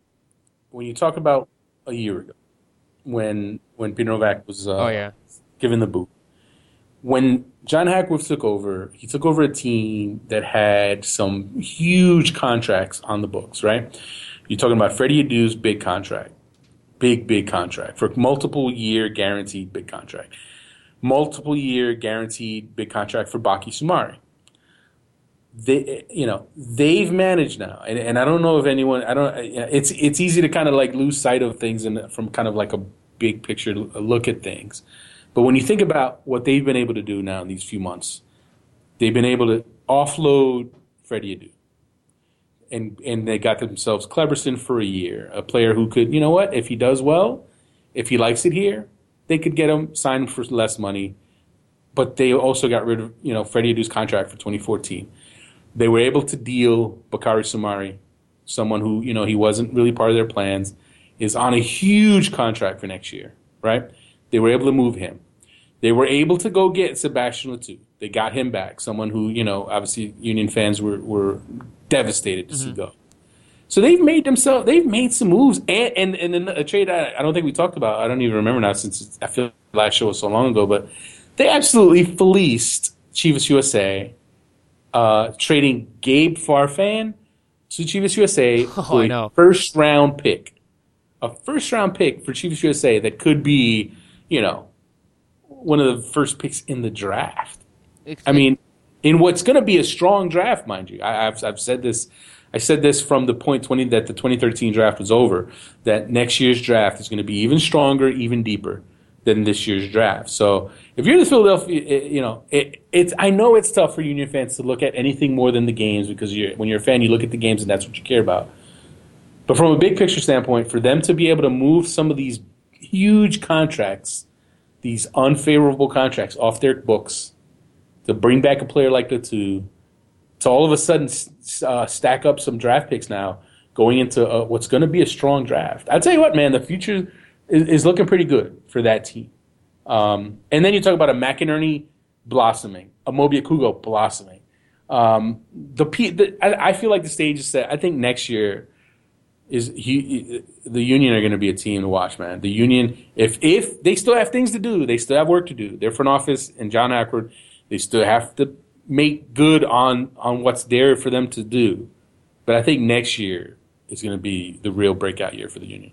Uh, and then FC Dallas defeated the San Jose Earthquakes. San Jose Earthquake season's not going as well for them as, as they would have liked. Uh, but for FC Dallas, uh, they get the victory. Um, Faria had an excellent run down the wing. Castillo's touch in the box, and then that nice little curl to the far post was was beautiful. However, though, the real story in this game was the play over Raul Fernandez, and uh, I, I, think you know there's there's always I think he's looked good this season. However, there's still some people that are saying, oh, well, he's not that good. But I think this is finally the game where people can say, you know, he's the real deal, and, and, and you know, putting him over Kevin Hart, uh, over Hartman, excuse me, what was the best decision for the club. It's an interesting one with him, man, because he's I mean he's an he's obviously a real athletic goalkeeper, right? He's someone who he's an instinctual player, and and, and he from a fundamental standpoint he might be, he might not be the uh, most ideal goalkeeper. He's not someone that if you're a goalkeeper coach, you're going to necessarily rave about his technique. But the guy makes some unbelievable saves, and, and he, he, he does so well that when he's on, he can just he can just shut a team down. And I, and I thought he did did really well there. Um, and at FC Dallas, I mean, you know, Blas Perez obviously suspended, and for them to, to still win, uh, when you're talking about them uh, starting Walker Zimmerman, uh, a rookie, so for them to, to, to put that win together, I think it, it, it's for all the wins that they've had in this great start to their season. I think this one quietly, you know, w- was more impressive than a lot of the previous ones for that reason, for the fact that you know they were missing some key pieces. Uh, and San Jose, is, is, you know, as much as their record is not what anyone would have expected, uh, they're still a tough team. They still definitely make things tough for you. And I thought the takeaway from this game was just the physicality oh, yeah. of the game. I mean, San Jose, we all know, they like to make games battles. They like to beat you up. They like to mess with your head. Steven Lenhart and all all the play acting, all the tricks and and and everything. Uh, you know, everything in his bag of tricks, right? And then yeah, and then George John looked like he just made it his mission to abuse Lenhart. And I mean, they went at it for the entire game, and it culminated with George John, uh, you know, catching him in the nose with an arm. Uh, I'm not to say it was intentional. I know folks in San Jose insist it was. Uh, you know, they, they, were both going up for a header in the area. George John's arm went up, and next thing you know, Steven Lenhart's nose was bloodied. Uh, I don't know if he broke his nose, but he was definitely bloodied, and and and I, you know, I, I, don't think there were a lot of people around MLS who were shedding tears over that fact. Yeah, no. Poor, but, uh, poor Lenhart. But it was a, it was a physical battle to say the least. Yeah, poor Lenhart. I feel so bad for him right now.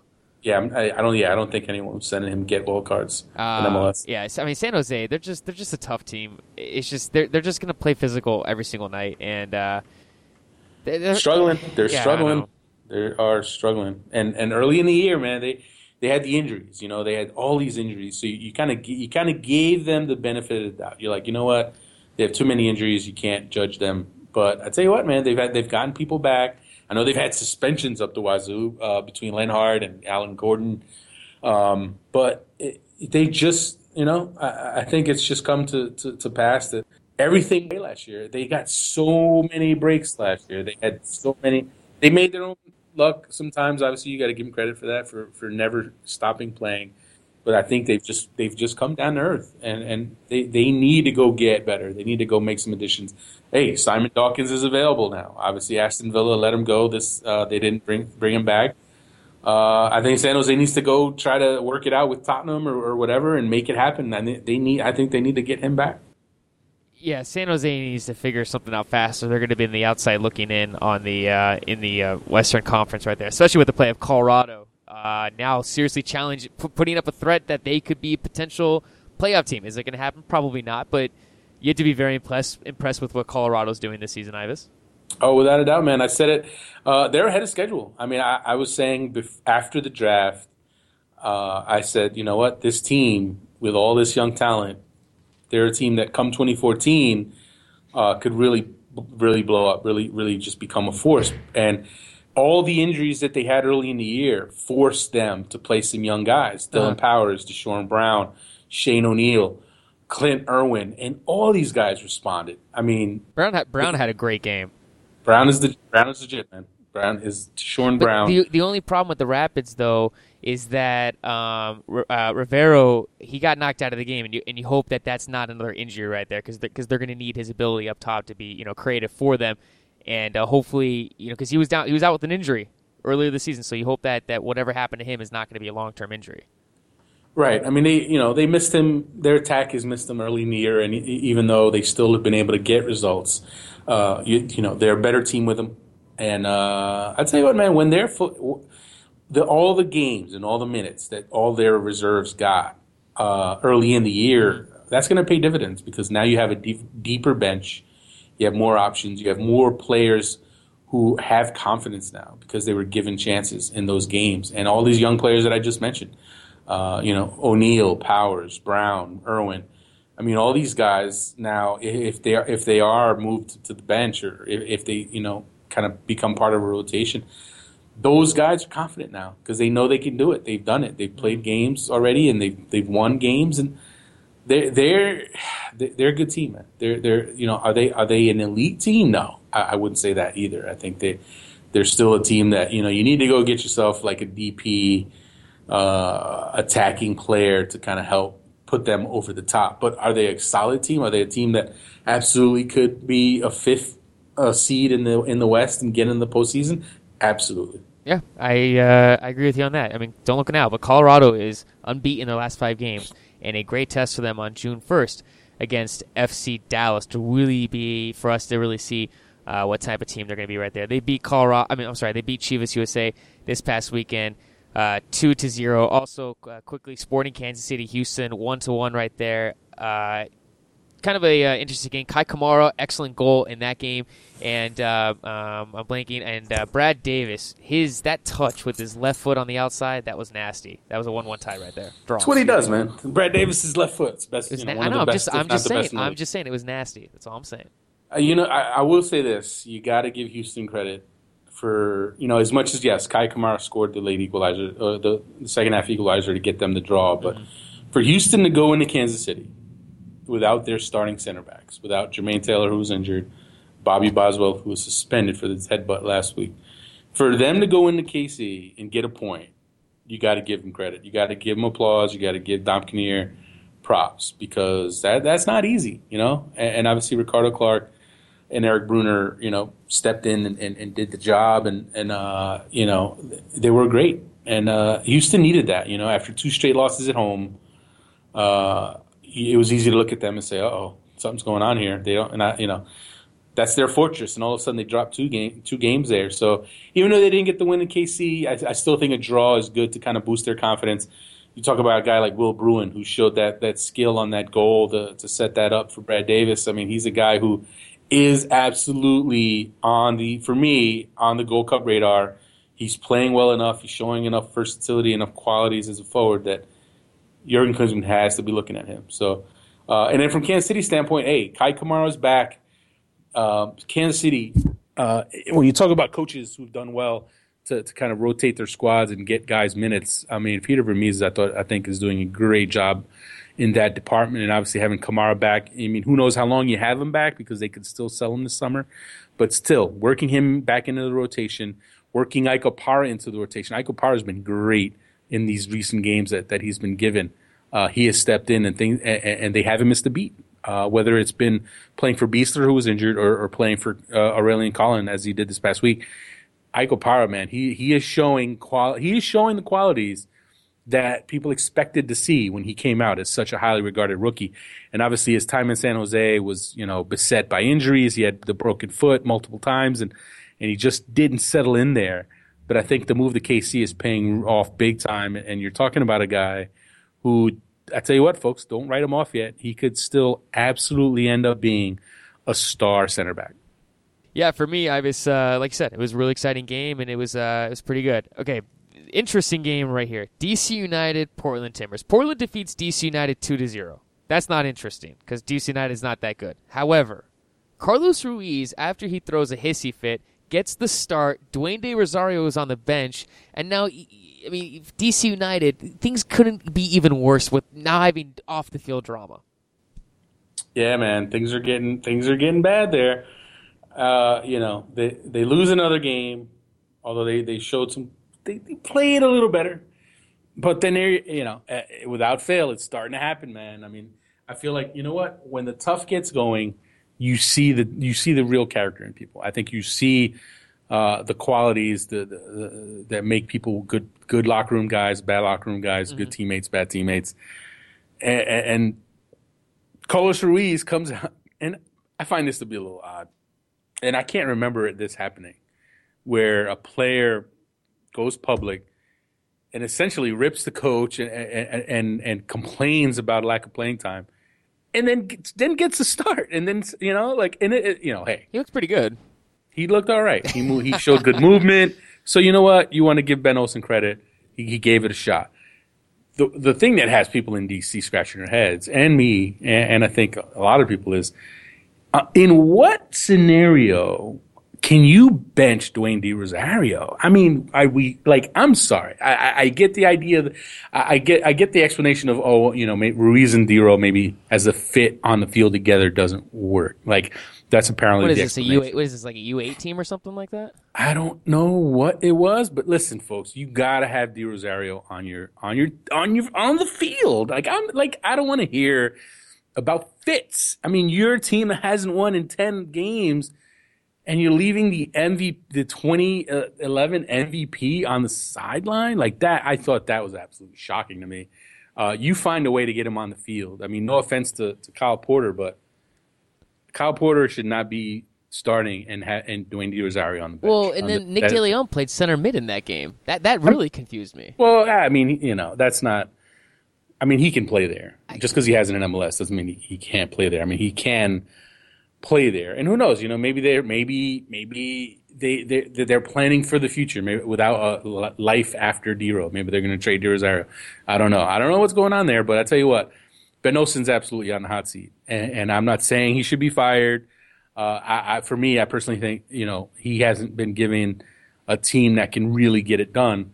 But I tell you what, man, they, they, if they lose another one, or if they lose an Open Cup here in the middle of the week, uh, he absolutely could get fired. Uh, he might not make it to June, uh, and even if he gets to June, it, it, might not be long after that if they don't start getting results. And uh, it, it's just funny how night and day the situations are between Ben when you talk about a Ben Olsen and you talk about a Caleb Porter, who you know the the the, the Timbers, man, they are on a roll, eleven games unbeaten they're, they're just clicking so well, and now they're even starting to you know shake things up a bit. You know, Caleb Porter, uh, he he brought in this new center back uh, who looked good, looked good, and obviously yeah. you know you're playing DC, so you take that you know take that for what it's worth. But he he looked pretty good.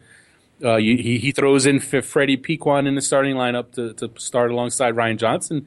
Uh, w- without Diego Valeri there, and, and, and they don't miss a beat. You know, they they they they're they're just rolling. Uh, the Timbers, man, they are absolutely a legitimate team, well, and I just want to see how how how they do when the schedule comes back around and you get to see Portland against a team like the Galaxy and their next matchup against Seattle because you know those matchups are always can't miss games. Well, it also shows that you know Portland has you know a little bit of a, a tactical differences now when you watch because I mean the style they played this past weekend was totally different. I mean I, I, think for the first time ever, maybe not ever, but maybe for the first time in a long time this season, they didn't have the advantage in possession. They played a little more balls up top, but hey, they showed that now they can. I mean, like you said, take it for what it is against DC United, but they can show that they can play in a different formation and still score and look and perform well in that. You know, right? I mean, they they're, they're just they're playing with confidence, and uh, it shows top to bottom. I mean, Rodney Wallace, man. I mean, when you talk about come back, I mean, it, it's only May but I mean, he is without question uh, the mo you know a front runner. If you know for when you talk about most improved player, uh, obviously on SBI at the end of the year, we we we will give a most improved player of the year award. He is the front runner. I mean, he is. I mean, he has taken full advantage of Caleb Porter's confidence in him, and, and Caleb Porter Caleb Porter's decision to move him up into their attack and make him a starter. He's been unbelievable for them. So uh, things are just just rolling right now in Portland, and uh, I, will tell you what, I want to see those guys. I want to see them against Dallas again. I want to see them against Seattle. I want to see them against LA. Uh, you just want to see those matchups and see and see if they can keep it rolling, and, and uh, they're looking good, man. And it's getting to that point now where you're thinking, you know, you have to talk about them as a potential as a potential title contender. Really? I, I tell you what, man, they're as well as they're playing right now. Um, you have to take them well. Ives, don't worry. They're playing FC Dallas on June fifteenth, so your wish is not that far away. Oh, the games are coming. The game, the, the, those tough games are coming. They're going to play Seattle again. I'm, you know, I know they're going to play LA again. Um, so that that streak, that that, that unbeaten streak, is going to get tested. Um, well, Ives, that uh, that wraps it up for our MLS coverage. You know, what we didn't talk about was we really don't need to talk about it, but we'll just mention it. The third round of the U.S. Open Cup is this week too. All the MLS teams are entering uh, into into the third round. So uh, go lower division teams, beat all the MLS teams. I tell you what, go man. PDL teams. I want all four PDL teams to win. Ocean City, Nor'easters, uh, FC Tucson. Reading United AC and Des Moines Menace. Beat all the teams above you, please. You just wanted to mention FC Tucson. No, I want the PDL teams. I, I, want to see a PDL team or like a USL Pro team win this all. I just want to see it. Uh, that's not happening. Let's be realistic. Although I will say this: the, the one thing I will say about this Open Cup is uh, the the organizers uh, did not do any favors to, to the big boys when you talk about the LA Galaxy oh, yeah. and Seattle Sounders having to travel cross country uh, in the heart of the, of, the, of their schedules, to, uh, their MLS schedules, uh, and and you know have to go play on the East Coast. Uh, you know, I know Bruce Arena hated it, Sigi Schmid hated it, and I think it's interesting that when you talk about the Galaxy and the Sounders, two teams who've complained in the past about scheduling, f- were given the absolute worst draws in the tournament. Uh, you got to look at that and say, how much of a coincidence is that? Is it a coincidence? Is it a little retribution? I don't know, but I would say it's it, you know it's it's I don't I don't know if it's the well, wisest approach. Well, hold on. I'm, I'm looking at, at the teams that they could possibly play. You know, teams that are in. The, I mean, there's really no teams on the West Coast, anyways. I mean, the only team is the LA Blues, but they're playing Chivas USA. Then there's then I mean, every other team is about Texas and over. Yeah, I mean, I don't know. It's tough, but it just it, I think it's interesting that the for the second year in a row, the the Galaxy have to go to the Carolinas. Yeah uh, in the middle of, of, of, their the schedule that they have. I mean, hey, again, no, like I, like we're talking about the Magee Rogers state. No one is gonna feel that bad for the Galaxy. That you know, we'll pour them. They're gonna have to send a, a second team, a second unit, uh, most likely, to, yeah. to play in the Open Cup. Well, and good and good for those teams. I mean, it's also an opportunity for those fans to see, you know, the LA Galaxy come to town or the Seattle Sounders come to town. It's pretty cool. But like I said, go lower division teams, knock all the MLS teams out. Um, because just just because. Uh, well, I was just that, yeah. Well, that well that I mean clearly that would get the tournament a ton of of. of uh, it's not gonna, I mean, it's not going to happen. I mean, come on, seriously. I mean, the only t- MLS team to lose last year, actually, there were two. It was Chicago Fire lost to the PDL team, the Bucks, and then and then um, I'm blanking. Port, yeah, Portland lost to Cal FC, which Cal FC had a bunch of guys who actually did play pro at one point in their career. So I don't know if we're going to see one of those again this no, year. No, no, I, I don't. I don't think we will. But I, we, I can, I can dream that it can happen. Ives, that wraps up the show today. Everyone have an excellent time watching the game tomorrow. If you're at the game, enjoy the game. Wednesday. Oh, Wednesday. Excuse me. I'm, I'm, I'm yeah, Wednesday. It's, it's, it's late. It's, it's late for us, Ives. yes, and I, I, would tell everyone to make sure you're you're reading SBI. You know, we, we are here. Team SBI is in Cleveland. Uh, I'm here. Who, who's on the All Star uh, team? Dan Karell, and uh, Franco Panizo. Where we all made the trek out here from uh, from the East Coast, and uh, we'll, we'll, be covering it uh, all throughout on Tuesday and on Wednesday. So be sure to check out all the coverage. Uh, we're going to be uh, at every match except the Jamaica match. We'll be in DC for the the Germany friendly, and we will be in Seattle for the big Panama USA qual- qualifier, and and also in Salt Lake City for the Honduras qualifier. So make sure to keep checking out our coverage on the national team on SBI. Look at you hanging out with the U23 All Star SBI team. hey, I got it. It's the the next generation's coming along, man. We're we're, we're continuing to try to build up this staff. Uh, you know, as I say, we we're we're like the arsenal uh, of of websites because people just keep you know people keep taking our top talent, and you know what? It's all part of it. You know that it's great. It's great to see these guys move on, and and and for all you aspiring writers out there, if you if you want to. Uh, hone your craft and, and, and move on up and, and get noticed. Uh, SBI is absolutely the place yeah, to do. just just bug the crap out of Ives on GChat, and he'll eventually give you a job. Yeah, just keep emailing me, and uh, I'll ignore I'll ignore a few months, and eventually uh, you just might make it. That's what I did. I just kept bothering the crap out of you. uh, That's the way to do it. I know it is, it is the way to do it. Um, well, Ives, have a have a good time at the game on Wednesday. Everyone, have a great time. If you're there, if you're watching, be safe. Don't do anything stupid. Game is on ESPN two. Watch ESPN. I don't know what that is. And Unimas uh, game is at eight Eastern, five Pacific on Wednesday in Cleveland. Everyone have a good time. Ives, have a great time. Uh, I'll try. We'll uh, we'll be having fun. I, will tell you what. I am looking forward to the trip to DC for that USA Germany centennial yes anniversary celebration match. And uh, I think I, I love the, DC. Always always a great time there. I think I saw they already sold what forty two thousand for that game. Oh, it's gonna be it's yeah. gonna be packed. It's, it's gonna, gonna be, be, packed. It's gonna be off the chain. I think that's what the youth say. I was right. Off the heezy for sheezy. The heezy? No, that that see that that's too old. That that's that's that, you just dated yourself right there. Off the heezy? That no. is that's not that doesn't go anywhere. I don't think I've ever heard anyone my age. All right, all right. How about this? This is this is this is up to date. Yeah, what's up? You want to you want to you're gonna want to be in DC for the Germany game because it's gonna be turn up. What's that? That's the thing. Turn up. Turn up. Turn up. Turn up. Who says that? Uh, everybody. Out here on the West Coast, someone would be like, okay, someone would be like, you want to go to the game because it's going to be hella good.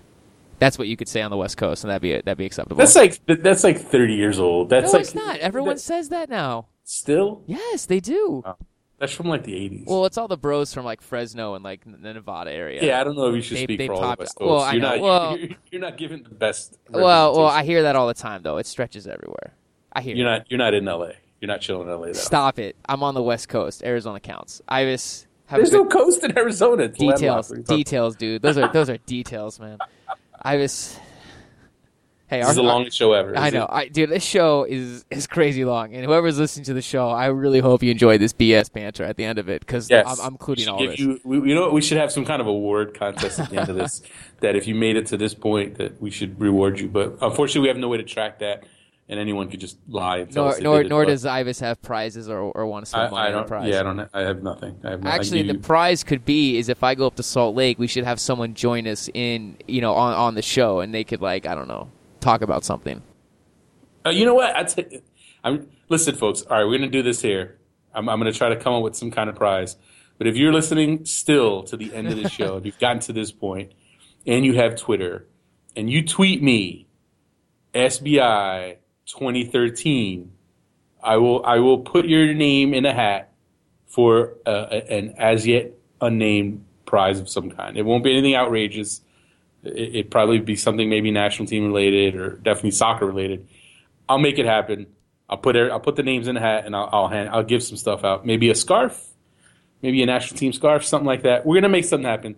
Don't tell anybody. You've earned this. You've gotten to this point in our show. SBI 2013. Tweet it to me, and I'll put your name in the hat. So make it happen, folks. Nice, I like that. That's It's a little something. a No, little that's different. good. That's good. I, I like that. I like that. All right, Ives, this show is almost two hours. We need to wrap it up. You have a good time at the game on Wednesday. Ives and I will be back again later this week. Thank you for listening to the SBI show. Also, thank you if there's any problems with the sound. Ives is like in a bathroom or something like that at the hotel that he's at. I don't know where he's at. I've Um, I've commandeered a conference room, and uh, we're trying to make it happen. And listen, folks, you know we're. we're uh, the, we know the audio is, is not is I not know. the We're doing this but it's not always cross-country- We're doing this. we're doing Garrett this does what he cross country. I mean, I'm in Phoenix. You're in Jersey. It's across the country. Come on. I don't know. People just you know what it is, man. I just don't. I don't. I mean, think, we're I just don't s- think people like you. Ah, like I said, Ives, take take a number. Take a number. It's all good, man. haters haters make you famous. That's all that matters. Yeah, th- thanks. I, I, I appreciate that. Ives, that wraps up the show. Have a have a good time. Thanks, man.